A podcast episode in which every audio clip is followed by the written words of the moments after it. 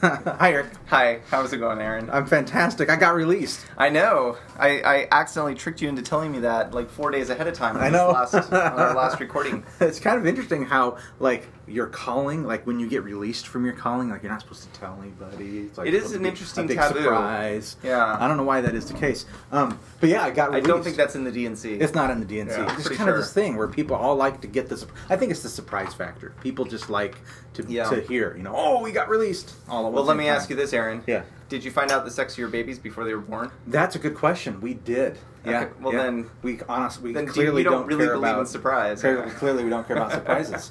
So I got released from my calling. Now I want. Wait, remind everyone what your calling is. So Maybe they I'm- didn't listen to the last episode. That's right. It started with a zero. and That's true. It did start with a zero. Who goes in that order? So I was finance clerk here in the Berkeley ward for seven years. It's a long time. Seven years as finance clerk, and I have to say it was an awesome calling. So, um, what's a calling? Oh, that's a fun question. Yeah. I guess I would define calling. If somebody unfamiliar with faith asked me what's a calling, I would say it is a a position you are asked to fill. That's right. So, it's volunteer, right? Well, it's sort of volunteer, right? Yeah. Like the you are allowed to say no. Yeah. Although how comfortable you are saying no Mhm. varies a lot from person to person. Yeah. But and in rare occasions you do actually literally volunteer and say, "Hey, I'll do this calling." But Yeah. generally speaking, you're asked to do it, and then Yeah. the volunteering comes when you get baptized. You kind of call them. Yeah, that's right. You kind. Yeah, that's right. You kind of volunteer to do these things. Um, yeah. So calling in the church, I was uh, the clerk for a long time, um, and um, we're going to be talking about money today in the church, Yes. which is a super interesting topic. Um, before we got there, though, I just wanted to say how how much I enjoyed being a finance clerk.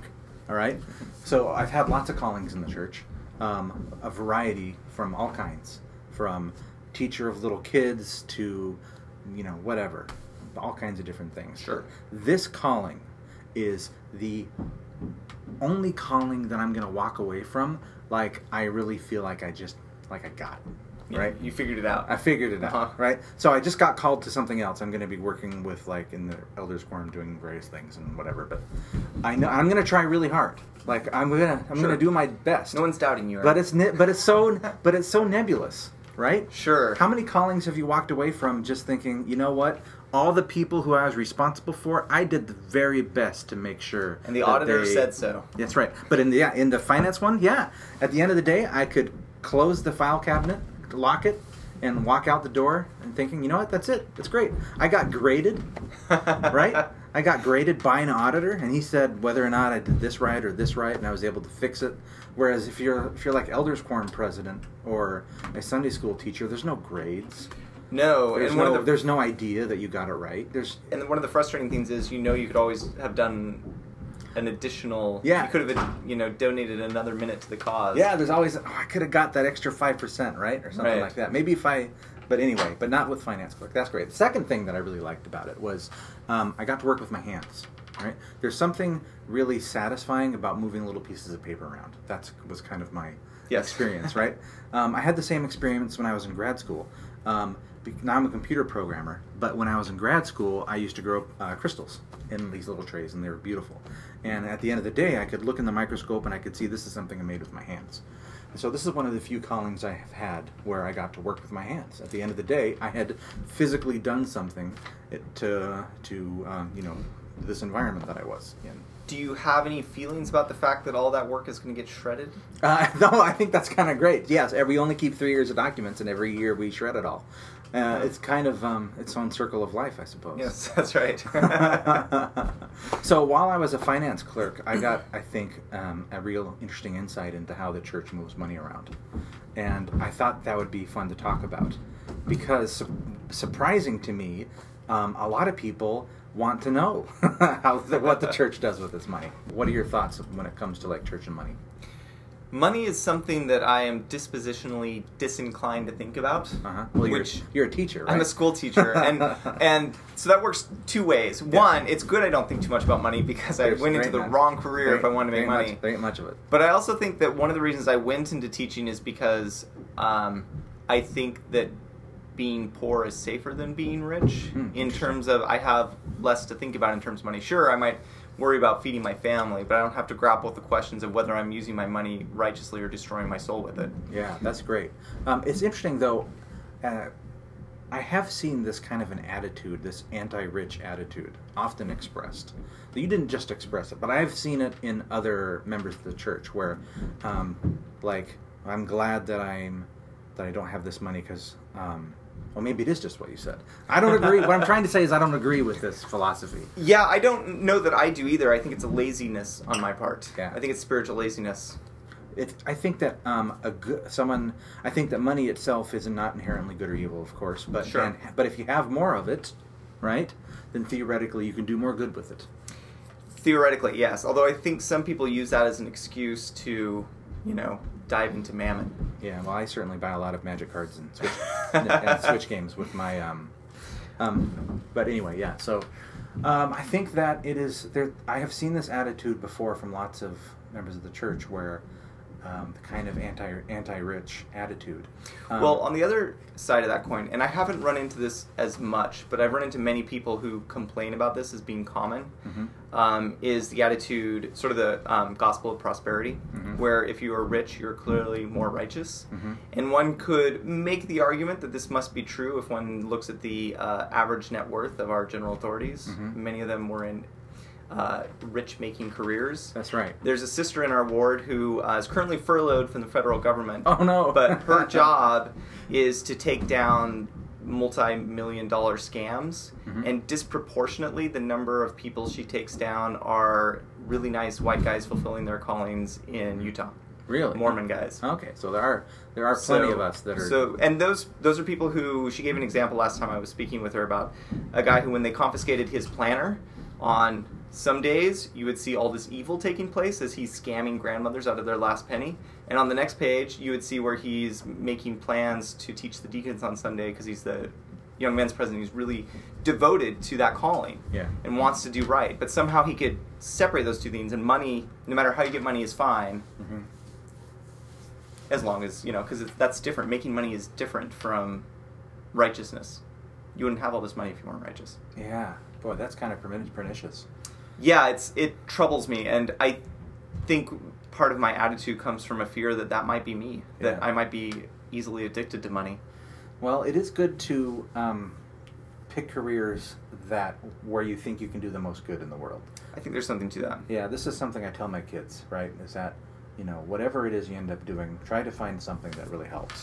although i do think that our speaking of vistas like how far i could see one of the reasons i'm a high school teacher is because i thought i could do a lot of good but you know i'm never going to do anything about directly i'll never do anything directly about something like like global warming or plastics in the ocean or desperate poverty right so it's, it's interesting. I've heard that argument before, but you're raising kids, right? Maybe they'll do yeah, something about I'm, it. yeah, I'm not saying it's just indirect. Yeah, I can't indirect. directly say that I have done something about you know this vicious civil war in a third world country. I, that's the kind of good that I have directly removed myself from because I don't want anything to do with money.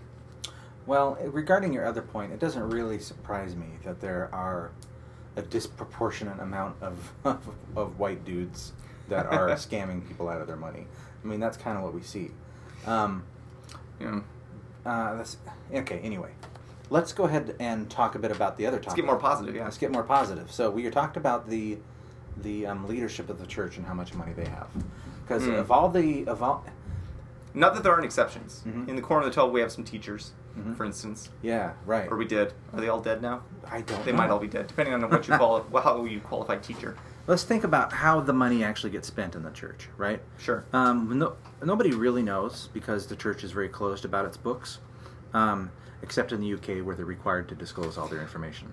And it used to be true, I'm told, and our records in the ward library only go back to 1989, so I'm, I'm not sure. But I'm, I'm told that it used to be that during during general conference they give a much more detailed Hmm. explanation of where the money goes That's cool. in a U, more UK sort of way.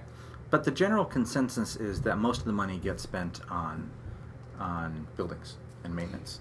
I've heard that a lot. I've heard that's why we have two hour church, so Yeah. we don't have to build as many buildings. Ah, okay. Well, that makes sense. Um, in the 50s and 60s, there was an apostle, and his name was Henry Moyle, right? And he actually, Moyle, yeah. You know? Do you know about Moyle? I, don't Oh, I about him. know he. Yeah, I know a little Elder bit about Moyle, him. Elder. Moyle. Yeah. Elder. Emeritus. and El- uh, Elder Emeritus Moyle. His reason, and just, I'm just, I mean, there's a great Wikipedia article here called "Finances of the Church of Jesus Christ of Latter Day Saints." Oh, nice. It's very comprehensive. All right. I love Wikipedia. Yeah, Wikipedia is great, and one of the things it talks about is that he was um, he spent a lot of money on buildings.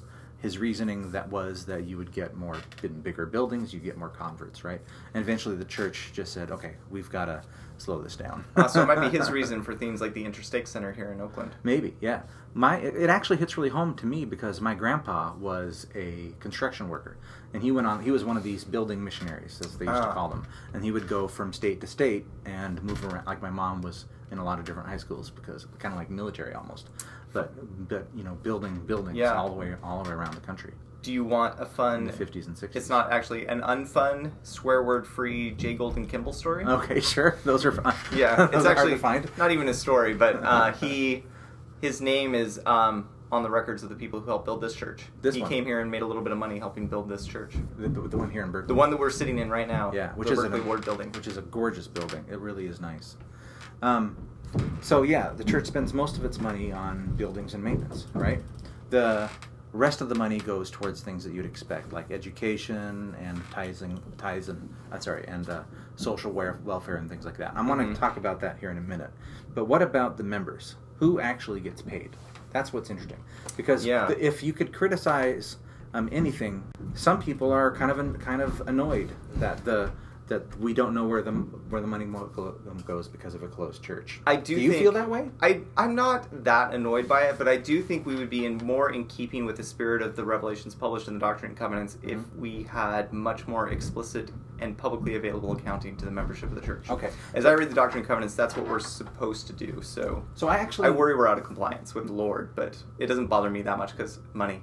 I don't like it. Yeah, and, no, and right, but and also I'm not really sure I'm in agreement either. The auditing is pretty explicit and very clear in terms of how the money is spent here at the local level. Sure, I don't doubt that. So let's let's go th- let's go from the bottom up. I'm not I was never paid as a as a finance clerk, right? Right. You teach seminary, you're not paid for that. No, but th- some people are taught. paid Some people do seminary. teach this. So this is one of the branches where you can get paid in the church, and that is as a teacher. Right. You can go into the institute classes or get or go into education. Right. Right. The general church bureaucracy does exist, and they are paid. Right. The bishops are not paid. No. Stake presidents, which is the local leadership of the church here, they're not paid either. Right. Right. If you go on a mission for the church, you're not paid. No. You pay. In fact, you pay. It's the opposite. Temple presidents, I don't believe so. I don't believe so either. So the, my point is that most of the members are volunteer. Most of the most of the spiritual stuff, the the lay clergy, right? Right. Totally unpaid. And then you get to the get to the to the to the Salt Lake level. the Salt Lake level, right? Where where you have people and they receive what I think what they refer to as like a modest stipend. Well, you would say that no matter how much it was. Yeah. Here's the interesting thing about Yeah. this. As you said, a lot of them really were doing great. right. right? And you know, our our our president even was a heart surgeon, right? You make money doing that. Yeah, I guarantee you, whatever he's making now, it's not heart surgeon money. No. that would be surprising. Then he had to quit his job to go and become. So to me, this is one of the. To me, I just disagree with this Mhm. asser- this ass- assertion that the church isn't transparent about its money. I think that. Um, I think if you just if you just add it up, add it all up, it's just there's nothing to nothing to worry about here. I changed my mind about the money thing around the time I learned that mission president, presidents are sometimes paid, and the reasons because I realized that uh, one of my one of the things that worries me about the church is sort of an arguable homogeneity in top leadership in terms of experience. Mhm. But if they will sometimes pay someone who worked in a less lucrative career, then you can have people who did things other than law and business Mhm. and medicine as general authorities. And so I think that in terms of diversity in leadership, the stipend thing is a good thing. If if we believe that we want to have multiple um, experiences contributing at the leadership level, then we have to have more than just lawyers and CEOs. That's great. Yeah, I agree with you completely. Um, so first of all, that's one reason why I don't. It doesn't bother me. The other reason I think people are um, they want more transparency is because they're they're shifting um, their feelings uh, that you would have towards a company that you had invested in onto the church. So let me let me Wait, you what I explain. Yeah, explain that better. So if you buy stock in a company, right, and you, for example, Apple, right, Heard then you've heard, then you you have, and then you feel like you own a piece of it, Well, you do. right? That's you the- do own a piece. That's the theory. That's yeah. that's the metaphor, if you prefer. So, um, and you will get paid based on what you did, right? Unless and you, it's in certain tech stocks. unless it's a tech, tech stock, right? And you can even sit, you can pay attention to board meetings, and you have a right to know how your money is You can being, vote. is being spent, right? Right. When I, I don't feel that way about tithing, about church money. When I give money to the church, um, it's a gift. Yeah. That's honestly how I feel about it. Yeah, I I agree with that. Do with it whatever you want. I think if I feeling like I need additional voting rights depending on how much tithing I'm paying, Yeah, it's I not think a thing. that's a dark road. Yeah, it's just not a thing. So um, I thought that was an interesting topic because you know the other thing that people talk about when they talk about church and money is how much there is, right? So do you recall? We're presuming. Yeah, we're presuming, right? And we have some numbers here. Do you do you recall Mormons Inc? Yes, and I was thinking about it. That book's got to be 20 years old this year, if I Yeah. remember correctly. Well, it was originally a Time article. Right, the Time article. I don't know if I'm dating this by the Time article or by the book.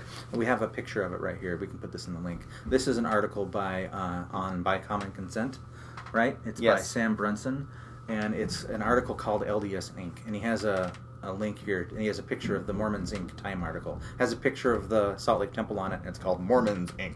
Yes, I remember that article. I remember when it came Everyone out. was talking about it. Everybody was talking about it, which to me was great because you know I was a Mormon and I loved it when people talked about Mormons because Yes, and it was it was it wasn't. I would it wouldn't call it positive or negative. It was just this is facts. where the money is. So after the so the, in the article they said that the church was worth thirty billion dollars, right? And then after the article came out, they said it, uh, the church. I think there was some response that said it was fairly ex- exaggerated, right? from the church. yeah, from the church. That sounds right. And um, but nowadays, and it's been twenty years later, that is about what people think the church is is worth, if you count up all the land, Yes, we're one of the biggest landholders in the U.S. right? But the land doesn't do much of anything. Um, Cows. It's actually kind of a uh, yes, it's worth a lot. There, oh yeah, there is a big ranch farm. Yeah, there's and fruit, fruits. right? Yeah. But the land that the church sit on, is, you know, it's worth a lot. But they're doing this doesn't make them any money, right? It's not appreciating. I mean, maybe it's if they well, sold it, it could be yeah, worth I, it's yeah, I understand what you're saying. all they're really doing is just building buildings on it. Um, right here you go. The assets. Time Magazine estimated the church had thirty billion. Yeah, the revenues are estimated to be five billion with assets at twenty-five to thirty billion. Is that a lot of money? It's compared to what? That's what I'm asking. I would say it's a lot of money. Okay, to me, by it's a lot any of by any reasonable standards, it's a lot of money. There might be places with much more money, but Mhm. there's no standard by which thirty billion dollars is not a lot of money. That is a reasonable standard. so I've been watching a lot of The West Wing. ah, okay. so I'm you. I've been thinking a lot about government money and stuff like that, right? Got it. compared to compared to um, like the state of California or uh, or anything that actually happens in the world, I don't actually think it's that much money. Major governments, sure. hmm How does the church actually use it? So, like we said, they spend a lot of money. They, where does it come from first? Well, uh, I saw you had a list there, Mhm. um, but I do think the most interesting source is tithing, hmm just because of the sacred nature of tithing, as we learn from you know the New Testament, for instance. Tithing tithing is special compared to other monies, I would say. hmm And I don't know what percentage of the church's income is tithing, because I don't know exactly how uh, the various money making businesses owned by the church. I don't know how much they bring in, but I'd estimate it like at seventy percent, maybe even eighty percent. the businesses. Most no, no, no. I'm sorry. Oh, tithing, Yeah, tithing. most of the money I think comes from tithing. Um, yeah, yeah, I agree with you that it is kind of uh, it's it's really interesting um, about tithing. So we we pay ten percent in the church, right, which is a lot. Um, I served my mission in Brazil in Rio de Janeiro, and we brought you know one as we taught the people about the church. One of the things we had to do was to teach them about tithing, right? Sure. right? So if you join the church, it's- you're going to be paying ten percent of the of your income. Yes. Right. Increase. And um, of your increase. People get stuck on those two words. Yeah. Anyway, go ahead. Um, you know that it was never an, an issue, not even once. Really? And 100% of the people that I worked with, they're like, oh, yeah, that's about right. Interesting. I think that people have this intrinsic sense of value.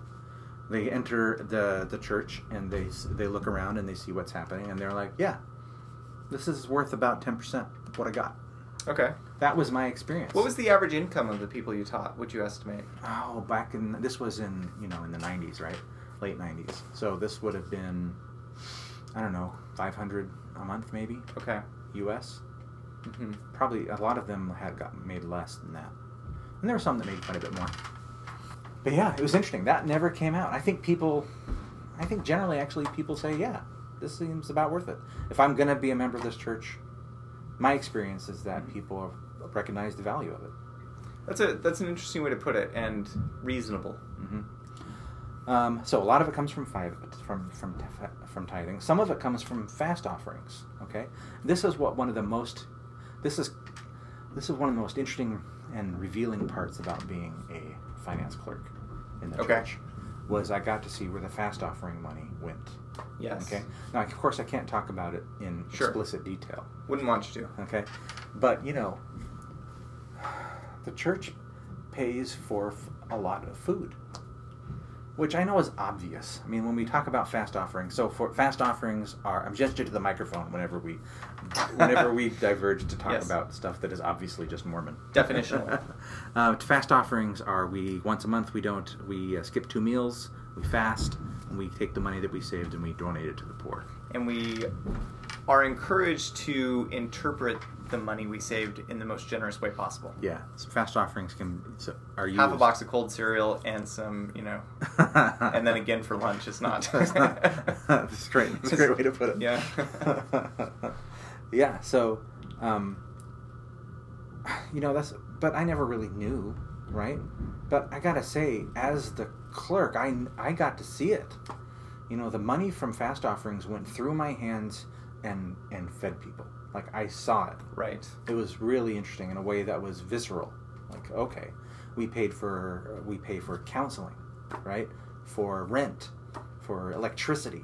You know, um, it was awesome uh, to see that.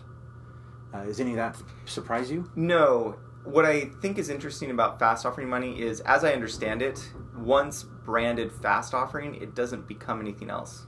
It's for the care of the poor. And maybe that will be in our ward, maybe that will be in Sierra Leone, but somewhere in the world. It actually is spent here first. Right, here first, anything extra, Gets gets siphoned away off to other other Right. groups. which I believe we were in the black and were for all seven of your years, weren't we? Um, I actually didn't keep track of that. Oh, okay. Yeah. Um, the church really did used to be in debt, though. Right. Yeah. Famously with in the Lorenzo Snow days. That's right. So I looked this up because I didn't know much about it. Um, have you ever? I mean, what can you tell me about the Edmund Hillary Act? Oh, that's th- yeah. Okay, let's see. You just read about it, so we'll see if I'm right. Mhm. The Edmund Hillary Act is the act that I don't know if it. I guess polygamy would have already been illegal, but it it was the law that would have seized the church's assets for um, engaging in polygamy, including all the real estate and so forth. Am I? Is that the right one? That's you're on the right. Okay. You're on the right. Um, it's it's horrifying. so this was a government act. Yes. that was by put into- government, you're talking the feds. by the feds. Okay, this was- Congress. this was before Utah was a state, right? yes. Uh, this was 1897, eight- 1887. Wait, is that before it was a state? When did Utah become Um, a state? It was in the 90s, I I think. think 1890s. 1890s, I think. All right, it passed the Senate by a vote of 38 to 7 because you know there weren't that many states back Not- then. not as many senators those days. it did all kinds of things. It disincorporated the church. Oh yes. Okay, so You just don't exist anymore. you are not a church anymore. Why is the church a corporation? This is stealing again from the Common Consent article. Why is the church a corporation? I don't know. It's so the church can own land. Oh, is that is, is that true? Yeah, that's what I understand. oh, okay. Yeah, it's so that the church can, um, and so that it can pass on. Otherwise, a person owns the land, and then there's weird Right. inheritance stuff. Right, but luckily a corporation is a person that can never die. And that's exactly right. That is the reason why it's important that that Has the church been baptized? If the Um, church is a corporation, a corporation are people, then doesn't the church need to be baptized? Who does that? Proxy. it would have to be done by proxy. Yeah, it would have But does that mean we can't do it until the church is dead? Some other company. Oh my it. well, during this time, we could have done it because There's a great speculative theological story here. so um, it required an anti-polygamy oath for prospective voters, right? It annulled territorial laws allowing illegitimate children to inherit. This is just Oh. a weird thing. Illegitimate children meaning children of Probably the second chil- wife. children of, of polygamists, right? Um, it abrogated the common law spousal privilege for. It disenfranchised women. Oh yes, I did know that. That Yeah. was a big one because We had given Utah vote yeah. in 1870. the territory had given women the right to vote. And Right. the funny thing is, you would think that if polygamy was so terrible for women, and I, I know I'm simplifying this. Yeah. Read Laurel Thatcher Ulrich's new book if you want to know more about polygamy. But if it were so bad for women, then they the federal government should really want women voting. Right? yeah, They exactly. should. If women were so opposed to polygamy, they should want the women to vote. It's weird. This law seems just totally cobbled together of all kinds of weird things. And of course, one of the things is that, that it did was took money away. Um, it was then upheld three years later, okay, in an act called um, the Late Corporation of the. Apparently, not an act. This is a Supreme, Supreme Court case. Yeah, this is a Supreme, Supreme Court case by the Late Corporation of the Church of Jesus Christ of Latter Day Saints. Speaking of dead churches, So I hope they baptized it in 1890, and then when it was resurrected, That's right. it was already v, baptized. V the United States, right? Yes. And all that stuff was upheld. And then they started confiscating money. They took three hundred eighty-one thousand dollars in assets. All right, the U.S. the U.S. Attorney for Utah Territory. It's a lot of money in 1890 dollars. I can tell you how much money it was. Um, it was ten mil- $10.5 million. That's a lot of money. money. Right. Um, and then there was a financial crisis, and the church was borrowing money to try Yes. and buy these mills, and they went heavily into debt. And by the time um, President Snow became president, like in 1900, or um, he, they, they were 2.3 million dollars in debt at that point, which is 70 million. And it's worth pointing out that because John Taylor had spent the last years of his presidency in hiding, Mhm. etc., I imagine that the church had a bit of a leadership void that led to a lot of things like the tithing issue that I assume we're headed towards. Yeah, that's what happened. So President Snow started saying, "Hey guys, pay your tithing," and um, the church got itself out of debt by I think it says 1907, It's pretty good. and hasn't been in any kind of debt since. In fact, uh, here's a great story about uh, the Great Depression, and this is about um, the Wall Street crash of 1929 and how it relates to a bank in Utah called Zions Bank Corporation. Right. So I'm just going to read this uh, from from Utah from Wikipedia here, and it says on the morning of February 15th, 1932, three years after the crash. Okay, customers began a run on the bank, waiting in lines that ran out of the building and onto the street. Tellers were instructed to honor all the withdrawal requests, Oh. all of them. In two and a half days, a total of 1.5 million was withdrawn. And near the end of the second day, uh, President Heber J. Grant, right, placed a sign on the bank's window that said, in part, the bank is in very strong, clean, liquid condition. It can pay off every depositor in full. Fear of its failure is not only without foundation, but positively foolish. There is not a safer bank in the state or the nation. I really like President Grant. I don't know if we would have gotten along personally, but I would have loved to like be around him when he said things. The line started to go down. Many people returned their money, and by the end, their deposits were more than their withdrawals. Wow. So I think that was really cool. This whole, I think this whole experience of going into debt and like nearly not making it, um, really like the church, the church has been. Uh, like they don't spend they, they they don't live in a deficit right It's like people who grew up in the Depression. it's like people The who grew up is- in the yeah, depression right? still there. the church is still is uh, as it was it, it does not um, it spends less than it takes in hmm right? And it saves some of that. There are all these silos full of grain and all that kind of thing. Um, is it good to not have a deficit in the church? I think it's always good not to have a deficit. Although I think it's worth pointing out before somebody comments below that the church does use debt as a financial tool. I mean, I remember President Hinckley mentioning that in General Conference once how the church used debt as recommended by its financial planners, but it's never a debt that exceeds. It's just a way of leveraging. I don't understand money, Aaron. It's, it's it certainly is leveraging. It's a tool. It's a, That's it's a how we deal with financial tool, and it's called debt. Um, I recently learned something about usury. Have you heard of usury? Oh yeah, I didn't know it was pronounced that way, but sure. Well, how would you pronounce it? Usury. Okay, sure. But but I know words from reading books because I'm a nerd, so who knows? so if you go to a bank and you want to borrow money from a house, right. All right. Say the house costs um, five hundred thousand dollars because it's A nice Bay round Area, number. right? And Right. you got lucky. so you go to yes, right. You got lucky, really lucky. So it's out like somewhere terrible. yes. So um, you go and you go to the bank, and the bank gives you five hundred thousand dollars. Where did that money come from? Actually, they don't give you. They give it to the other person. Yeah, right. they, they buy the. You never see the money at you all. You never see the money. But the, the five hundred. Where did the money come from? Is the where does it question. from? Uh, from everybody else's money. That's incorrect. Is that not true? That's what I learned from It's a Wonderful Life, Aaron. it, they create it out of nothing. oh, really? Yeah. They Oh, write great. a check for five hundred thousand using money that doesn't exist. See, this is the thing about money is we're all accepting it on faith. Yeah. It's It's Yeah. A, it's a concept called leverage, and um, if you go back, and there's a wonderful YouTube video called "Money as Debt." That's really worth watching about watching about this.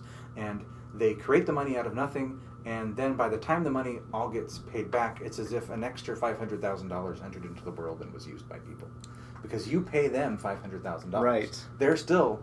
It's literally they created five hundred thousand dollars out of nothing. The leverage is the ratio of how much money they actually have from um, depositors to how much money they can create, right? And the, and it used to be like one to one, and then it went up to like one in five or one in seven, and now it's like one in ninety. The the amount of money that they can create. Money And is terrible. And because of that, they can charge interest, and charging interest is usury or usury. Right. And that used to get you killed. it did. It's illegal according to the Old Testament. Yeah, we should have mentioned the church does have like ten percent of its income coming from these private investments. But from my understanding, that came from the surplus. Like they took some of the surplus and they invested it. Yeah. And so that's why they own this cattle ranch and everything like that. Well, I think a lot of those things are owned also. It came out of the welfare program. It was providing food for people, and then it just grew. so there were two main issues then.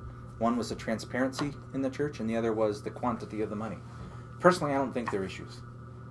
Well, let's talk about spending. I, I brought one story, Mm-hmm. And um, it's one that troubles a friend of mine. Mhm. He is a director of motion pictures, Mhm. and a few times he's tried to make films with the church. The church does finance film in some specific ways. Of course, there are the movies made by the church for church purposes. Yeah. The church also owns um, Excel Entertainment, which is a film distribution company, and distributes films, but does not fund them. That's the policy. Mhm. Um, sometimes, the, uh, anyway, I'm not an expert. I don't want to say things that aren't true. That's sufficient. That's sufficient information, and it's frustrating because the church won't pay for these movies, but it will help distribute them once they exist. Um, in comparison, take BYU TV, which is church-owned television, Mhm. and they I don't. I don't. Never, I don't know anything about BYU TV. uh, well, your kids don't watch wa- Studio C. Okay, so I do watch Studio C, right? Is that Um, BYU TV? That's BYU TV. Okay. So that's paid for by the church, and they do use tithing money in with that.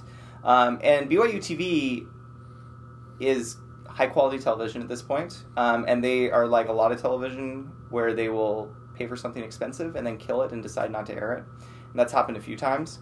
Uh, include and so my friend is frustrated by this because he sees BYU TV spending a lot of money without expecting any results, whereas the movie side they won't pay to fund things and they only pay to distribute them. And even in that case, the church has to feel that there's going to be a good return on investment. And if you know anything about the movie business, like there's never a guarantee on investment.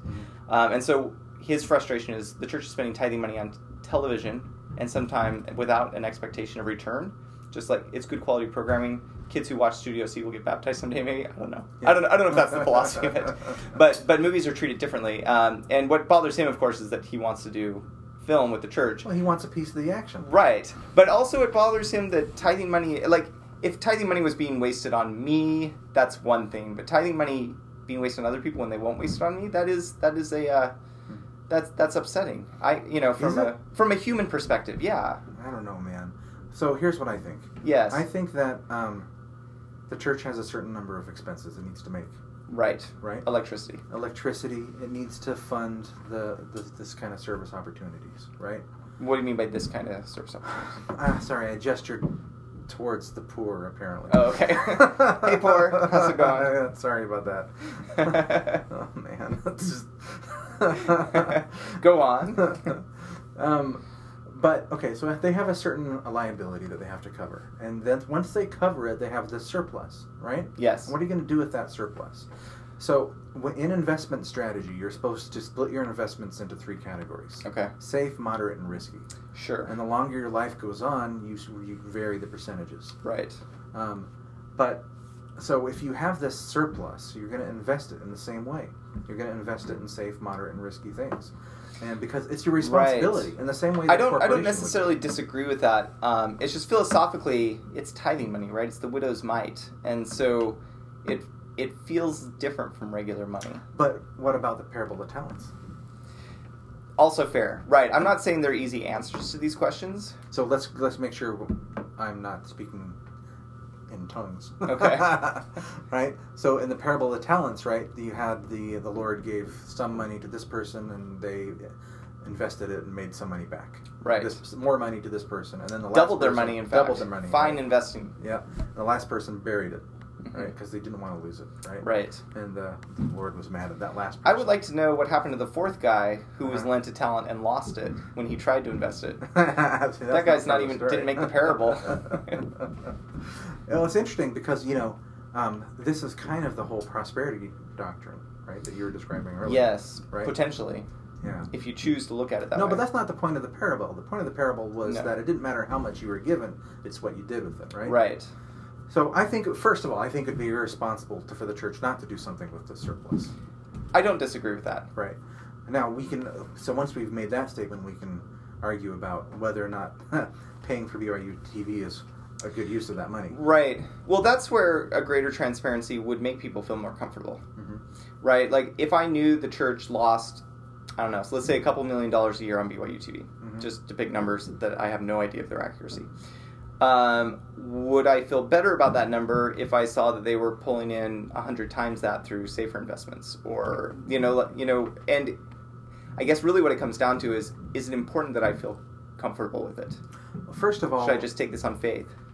I think you should think. I think that it does make sense to take. I mean, even though we talked in the last episode about how um, we no, you know what we talked. We said in the last episode we were going to use logic and reason. We did say that. Okay, so let's use some here.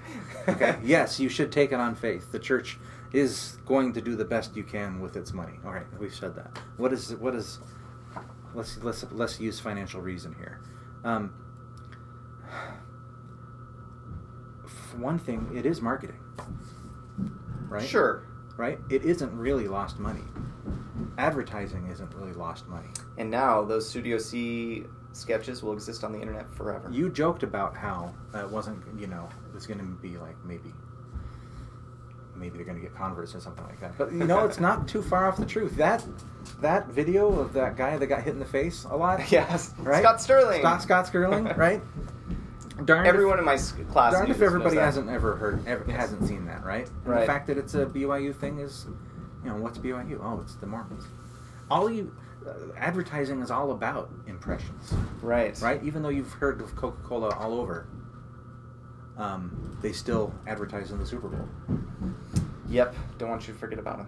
And another another reasoning about it could be that you know it's just people, right? At the end of the day, they've been given Yes. some money. They're going to try and, I mean, I'm sure they have the same kind of funding procedures that we have in in science, where you do your best to argue and maybe you convince somebody.